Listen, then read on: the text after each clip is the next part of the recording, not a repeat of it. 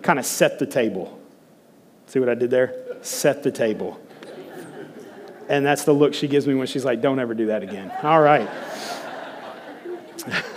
Dad jokes, right? Come on, somebody. But I want to set the table for you, and I, I want to kind of take us back to the beginning just really fast before I dive into the table today and why we're going here. I kind of got to build a foundation. At the beginning of time, the Spirit of God hovered above the earth, and there was nothing. It's just a void, uh, uh, waters on the earth. And so God began to create the earth. And He began to create day and night, and He separated the heavens and the earth, and um, He created the animals, and He formed man.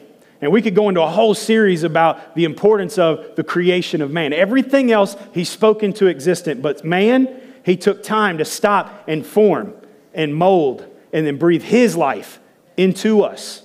The breath that we breathe is not even ours, it's His. That's a good God, that He continually sustains us on His breath. And I'm very thankful for that. But he, he did that and he set them into the garden. He said, I need you to tend the garden.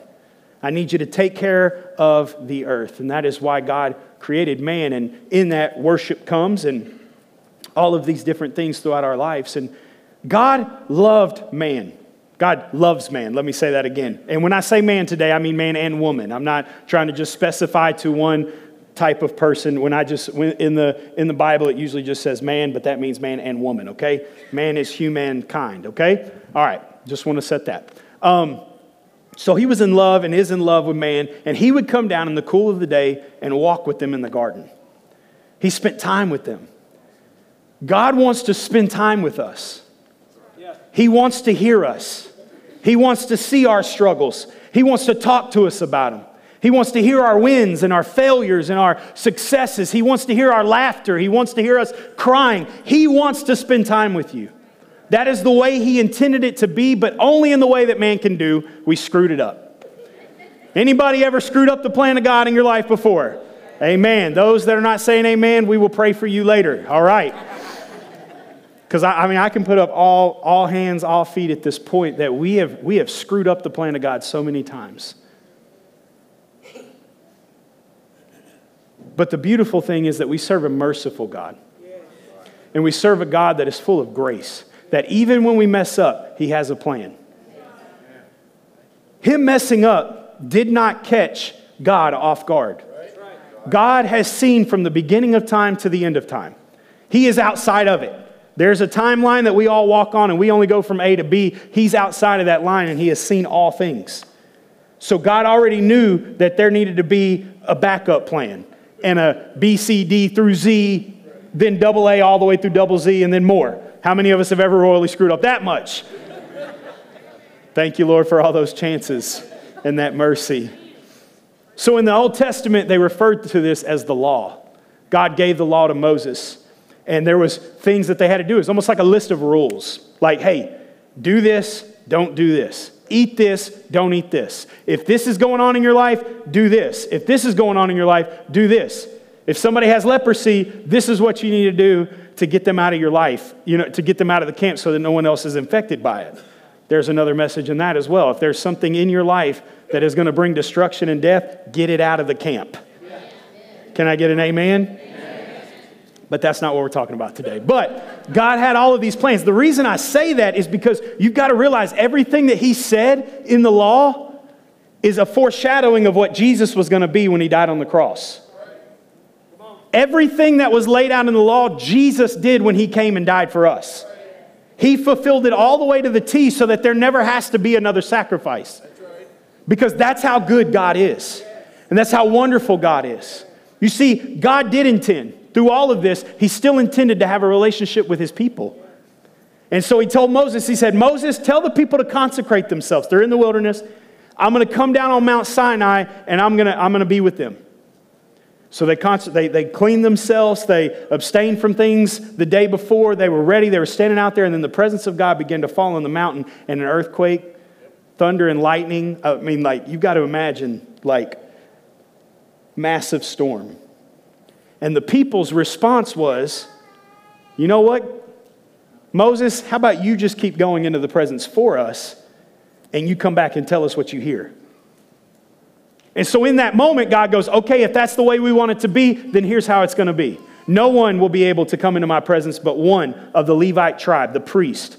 So, therefore, generations, people could not access the presence of God as we do every Sunday.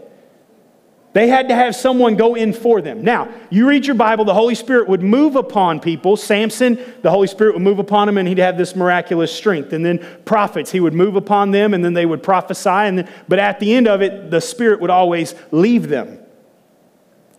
That's not the case with us. We are the dwelling place of the Holy Spirit. Something that generations never got to experience lives inside of us something that they had to wait once a year for a person to go into for them. Can I tell you, God has a plan for you? God wants to be with you. This is not a picture of a God that the local church has painted, that he's a God, a wrathful God that stands up waiting for us to fail, wanting to strike us down. This is a God that says, I love my children. And whatever plan I need to put in place, I'm going to put in place because we're worth it. We are worth it. And so as time goes on, again, they have to have these redemption, uh, these they have to have sacrifices for sin. And in that, you would bring the animal and it had to be unblemished, clean. You couldn't, it could not have anything wrong with it. It had to be a certain age. You would come, they'd lay their hands on it, almost like they're giving their sins onto that animal, and then they would sacrifice it. Pour the blood on the altar, burn different parts of it at different times. I mean, there were so many different things that had to take place, but it was something that, that, that someone had to do for us. Then they would put a grain offering and then they'd pour out a drink offering on it, and then it would become this sweet aroma into the presence of God. But in the midst of all of this, God still had an original plan to be in a relationship with his people. I'm laying all this out because I want you to understand that, that his people continued to screw up. They continued to mess up the plan. He said, I delivered you from Egypt. I'm bringing you into the promised land, and you still can't get it right. That's something you've prayed for for 400 years, and you still can't get it right. But you know what? That's okay. I'm going to be with you in the wilderness just as I was with you in Egypt. I still want to reveal myself and be there for you. Okay, now you don't want that. Well, now I'll put myself into the holy of holies, knowing that there was a ultimate full redemption plan coming through his son Jesus. So today if you're in the room and you're one of those people that have screwed up the plan of God or you feel like you've just botched life, you've just messed it up so much, I want you to know today God has a plan for you that God does not look at your failure and write you off. He looks at you with love and grace and mercy and says, I have a plan for you.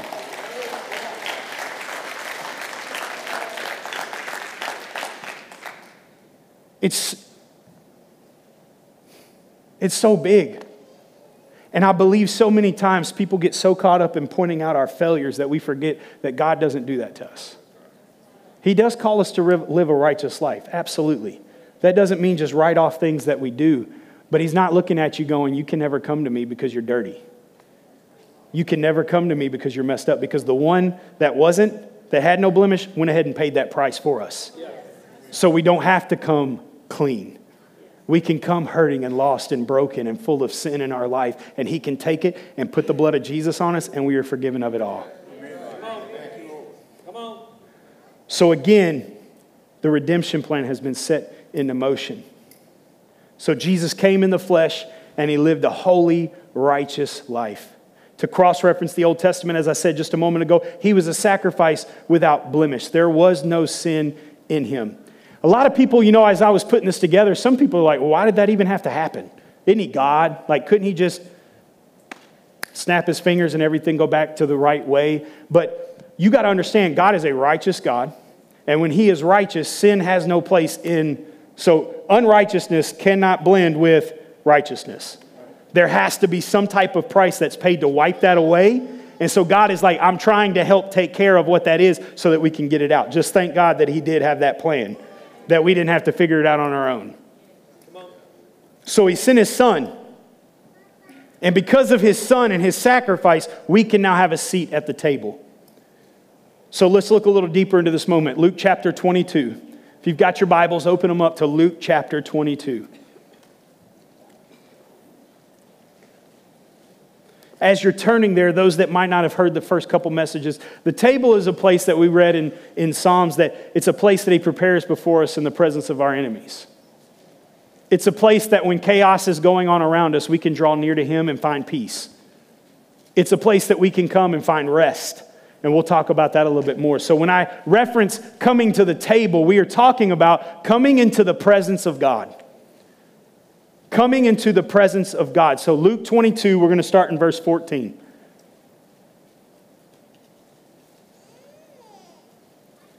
says, And when the hour came, he reclined at table. I, and, and can I pause for a moment? Here's how I like to do it. When I read, I like to imagine Jesus was chilling. Jesus was chilling. It says he reclined at table. That man just kicked back, hanging out with his homies, having a good time. That's what I picture when I come into his presence, that I'm going to recline at table with my Savior.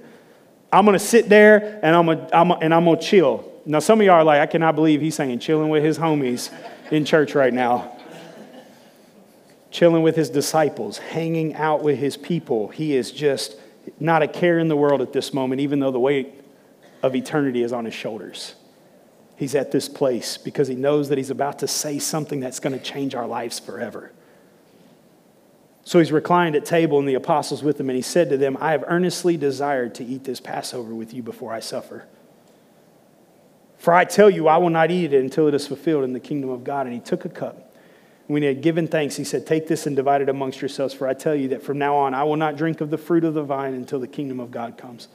And he took bread, and when he had given thanks, he broke it and gave it to them, saying, This is my body, which is given for you. Do this in remembrance of me. And likewise, the cup, after they had eaten, saying, This cup that is poured out for you is the new covenant in my blood. But behold, uh, the hand of him who betrays me is, is, is with me at the table. Heavenly Father, I pray over this scripture today, God. I pray over this moment that as we begin to talk about the components of communion, that we would really, truly see what you meant when you said these things.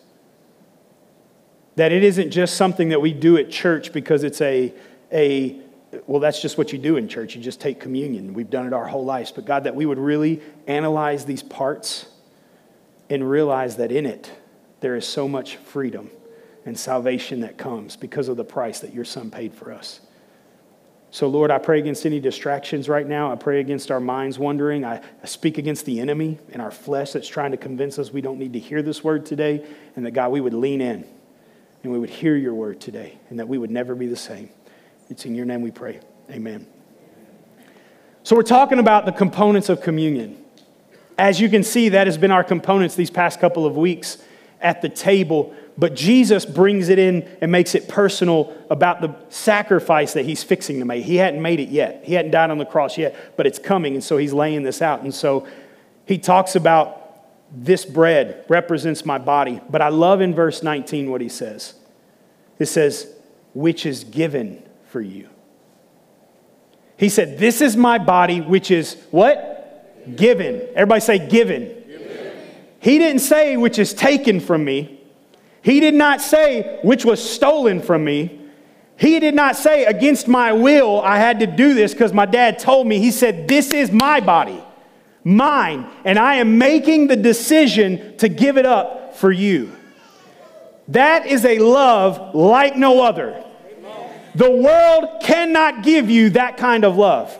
We have tried to find it in so many things, and we have been found left wanting more because we have sought for something that was given for us, and nothing in this world is given for us. It's always looking for what it can take from us. What benefit do you bring to the table? And at Jesus' table, you don't have to bring anything. That's right. Because he's got all that you need at the table and he's already brought it. Galatians 2:20. This brings whole new revelation to the scripture. This is my favorite passage of scripture and I've quoted this one multiple times in the past couple of weeks. It says I am crucified with Christ. Yet I live. And the life that I now live, I live through Christ Jesus, who loved me and gave himself for me. Come on. He loved me so much that he gave himself for me. Galatians 2:20. He chose death for me. He chose a gruesome death for me. He chose a gruesome death for you. He didn't just stand, you know what, I'm gonna stand in front of this firing line and just get popped one time and I'm done. He took a beating. Because in that, there were things that had to come, and we'll read those scriptures in just a moment, some of the promises that come from why he got beat, why he took stripes on his back, what was really happening as his body was being broken for us.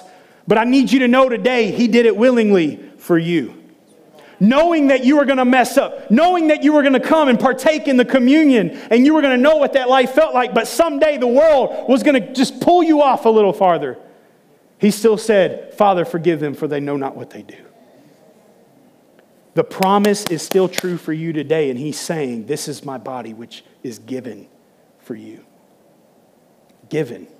Willingly chose to do it. And we know that he chose to do it because in the garden later, he's like, Lord, Ain't nobody around to hear this. You ever had these moments where you get alone with God and go, okay, I don't have to be so uptight right now. Lord, if you can take this cup, please take it. What you have asked me to do is way too much. But in that moment, still, He showed us that it's not about our will, it's about the Father's will. And He said, No, I will freely give this. I will freely give this. He wanted you at the table. He knew the only way for you to get to the Father was through Him. And through that was through His sacrifice for atonement. Atonement is reparation, which means making amends for the wrong someone has done. Making amends, fixing what someone else has messed up. He was doing that for us through our sin. He wanted you at His table. He wanted you to come and sit at His table and partake of the good things in life that we have. He chose it.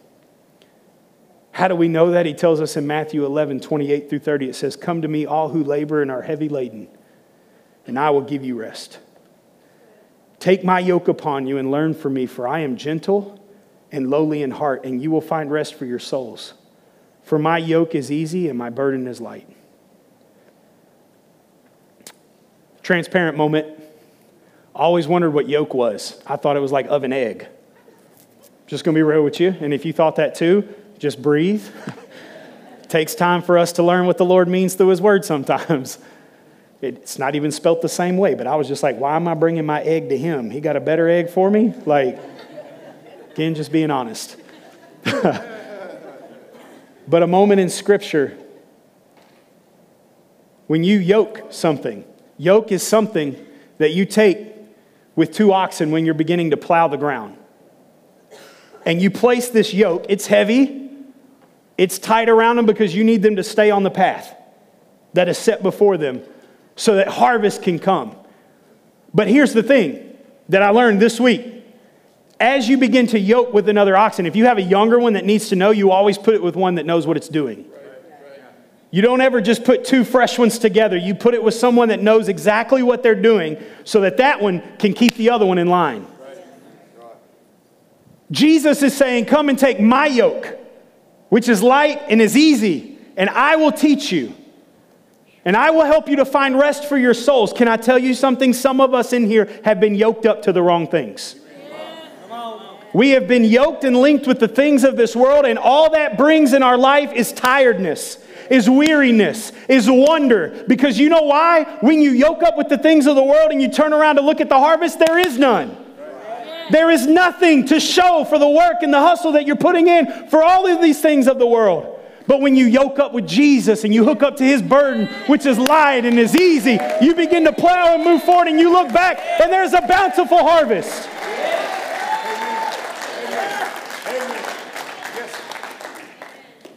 We might have yoked up to someone who's at work, or we might have yoked up to a bad relationship or a friend at school. It may be our pride. Some of us have yoked up with our pride. Ain't no way I'm going to do that Jesus thing. Ain't no way I'm going to give up the control of this yoke. I'm going to continue to carry it. You're going to continue to be tired and weary and broken and hurting. And he says, Come, and you can find rest today. Some of you barely made it today. Some of you crawled in this room today because you are so tired and you're so weary because there is no rest in that. Your soul is your mind, your will, and your emotions. Jesus is telling you, you work with me, you will find rest for your mind, will, and emotions. It's a process, yes. I'm not saying you're going to come down here and then you're going to walk away and all those things that you do within your mind, your will, and your emotions are just going to go away. But now you're hooked up to the right person to learn from you just started. It takes that one sometimes for the other one to snatch its neck back into order to get it lined up. It ain't gonna just be smooth sailing, but I promise you, the one that's doing it, it's gonna come in love and it's gonna come in grace and it's gonna come in mercy. And he's gonna go, hey, you're starting to tend back to the ways that you were before you hooked up to this thing. Snatch you back and come on, let's keep working. I promise you, you pick this up, you will find rest for your mind, your will, and your emotions. He's in it for us. This is what I'm trying to just prove to people today that God is in this for us. He is in it for us. He wants to see us be victorious in life. He wants to see us live a righteous life, and He's literally trying to do everything. He's, do, he's doing all the heavy carrying. He's doing all the heavy carrying. What we just say is yes. And then we link up and we get into our word and we listen and we learn from Him. So there are two promises from him giving us his body. Look with me to John chapter 6. Just a few pages over, John chapter 6. These are two promises that he has given us from giving us his body.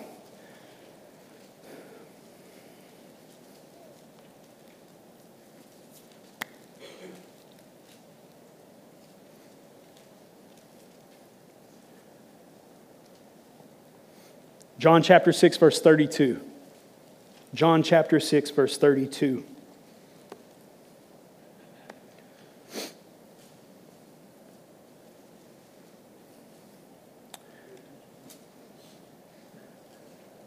Jesus said to them, Truly, truly, I say to you, it was not Moses who gave you the bread from the heavens, but my Father gives you the true bread from heaven.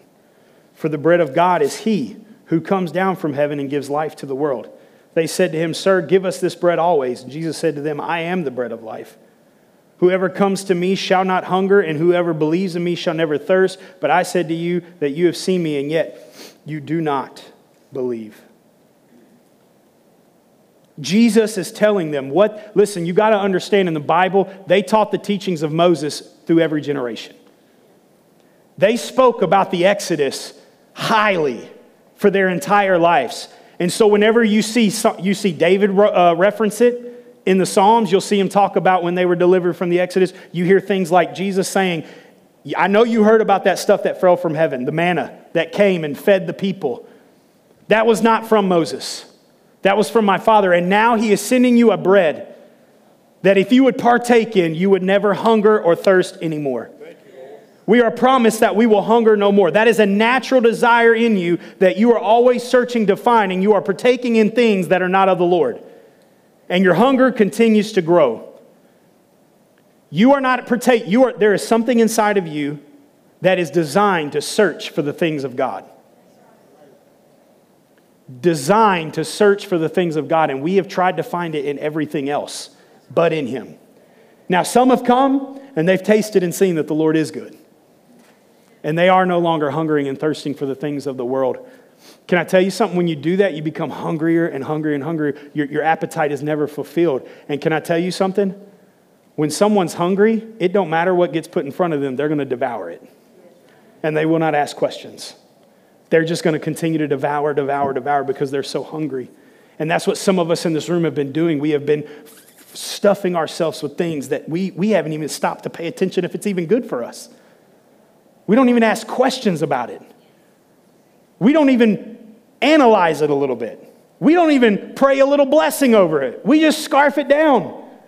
We just continue to consume because we're so hungry and nothing is fulfilling that desire. Anybody ever physically been there? Can I ask that first before I talk about spiritually? You ever been at your house and you're like, man, I got the munchies. And then you start eating and you go, no, that wasn't what I wanted. And then you go and find something else and you keep eating and you're like, no, that ain't what. You ain't even hungry anymore. You're just like, now I'm just eating, trying to find out what that, I'm trying to scratch an itch that I can't reach. It's the same thing in our spirit. Your spirit, man, is hungering for something, and you're constantly throwing things of the world at it, and it's going, That's not what I'm yearning for. You have not satisfied it yet.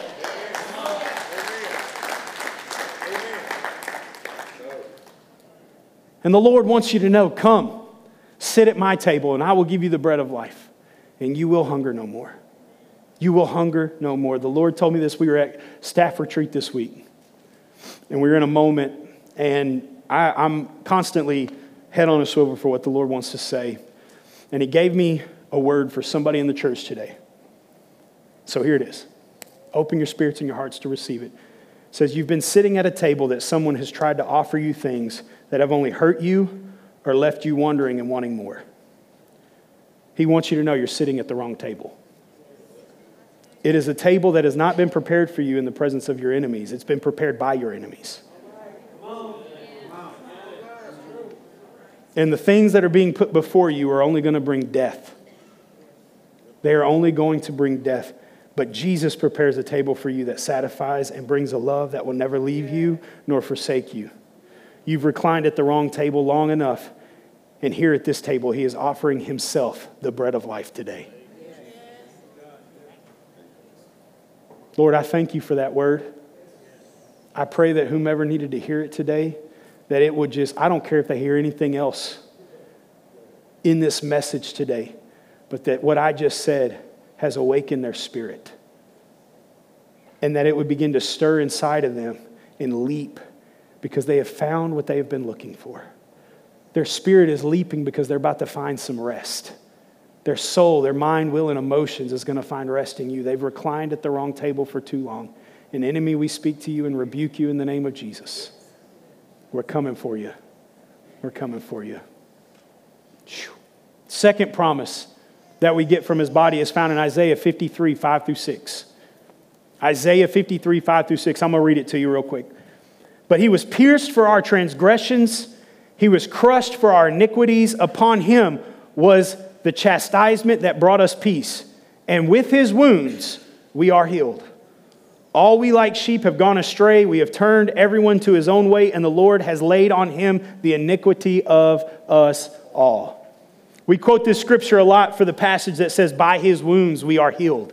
And we stand firmly on that. I believe in a healing God. I believe in a God that heals our physical bodies. Jesus did it, and Jesus said, The things that I do, you will do even greater things. So we've got to realize that the Holy Spirit that was working through Jesus is in us. And we can have access to that and we can walk it out. But two things I really want to point out of this passage of Scripture it says that he was, he was pierced for our transgressions. Transgressions are outward actions. When you transgress, you're crossing a boundary. Our word is trespass. So, those of us in the room that are doing things against the will of God, He paid for it. He's saying those transgressions and those trespasses that you've committed, I have taken those on and I was pierced for them. You can be set free of it today. The next thing that he says is he was, he was crushed for our iniquities. He was inwardly bruised. Why? Because iniquities are a sin to our inner character. They are the things that happen in our minds, they are the things that happen in our hearts. When Jesus says, because we, we always talk about the scripture, it's like, man, I, I didn't commit adultery. Jesus says, if you look at a woman with lust in your heart, you have already committed adultery with her. That is iniquity, that is sin within us. And can I tell you this again? This is something that was taught to me, and I, I believe it wholeheartedly. Jesus wasn't doing it to suck off fun, He was doing it to teach you true freedom. That you can be free on the outside and on the inside. Well, I have not committed murder. If you look at your brother with hate, you've already murdered him in your heart. Jesus is saying, everything outwardly, everything inwardly, I've already paid for it. You can be set free. So he was wounded for our transgressions, our outward movements, and he was bruised for our iniquities, our inward motivation. Whew. That's huge. He didn't just pay a small price and ask for all the warranties. He said, No, I'm all in. I'm going to take care of all of it. Not, hey, I'll pay for the registration and you have to pay any charges that come. Anybody ever been stuck with those? Your in-app purchases? Come on. Now I'm talking your language like I hate those things. My kids download those games all the time or you pay 99 cents and you get the game and then it's $40 to keep it running. Jesus said, No, it's all free. I've already paid for it. I, guess I'm talking to the millennials in the church. Some folks are like, in app purchases, what is that? What's an app?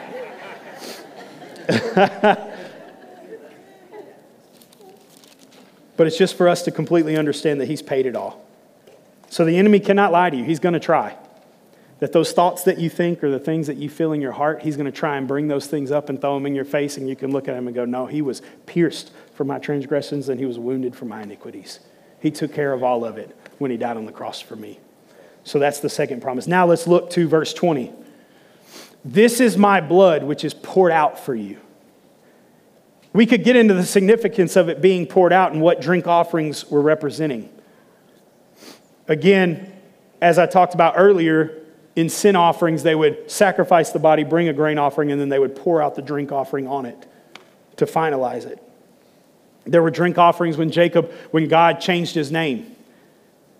He poured out a drink offering on the altar, and so we could look at the fact that, hey, our name has been changed, and this seals the finalness of it. That we're pouring all things out that were there onto the altar of God, and now I am new and I am made whole. We can look at those things and we can go, but I need to point out something even more specific to you. Leviticus 17 11. Just write it down, go back and read it. It says, For the life of the flesh is in the blood, and I have given it for you on the altar to make atonement for your souls. For it is the blood that makes atonement by the life. It is the blood that makes atonement. Blood had to be spilled for us to be atoned of our sins. It had to happen. And Jesus knew that. So when he says, I have poured out this cup, it represents my blood, and I have poured it out for you, he is saying, I have done it all. I have paid the price completely. Him being wounded and being beaten for our transgressions and our iniquity and healing wouldn't be the only thing that would bring salvation. His blood had to be shed, and he had to die.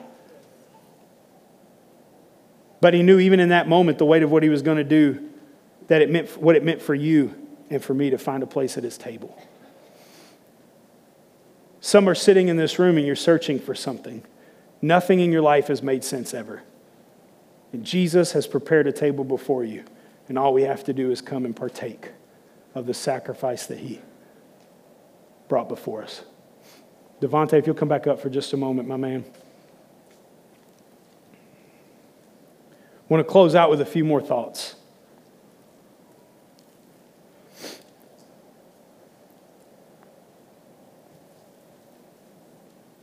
I'm so thankful that God asked us to do it in remembrance of Him.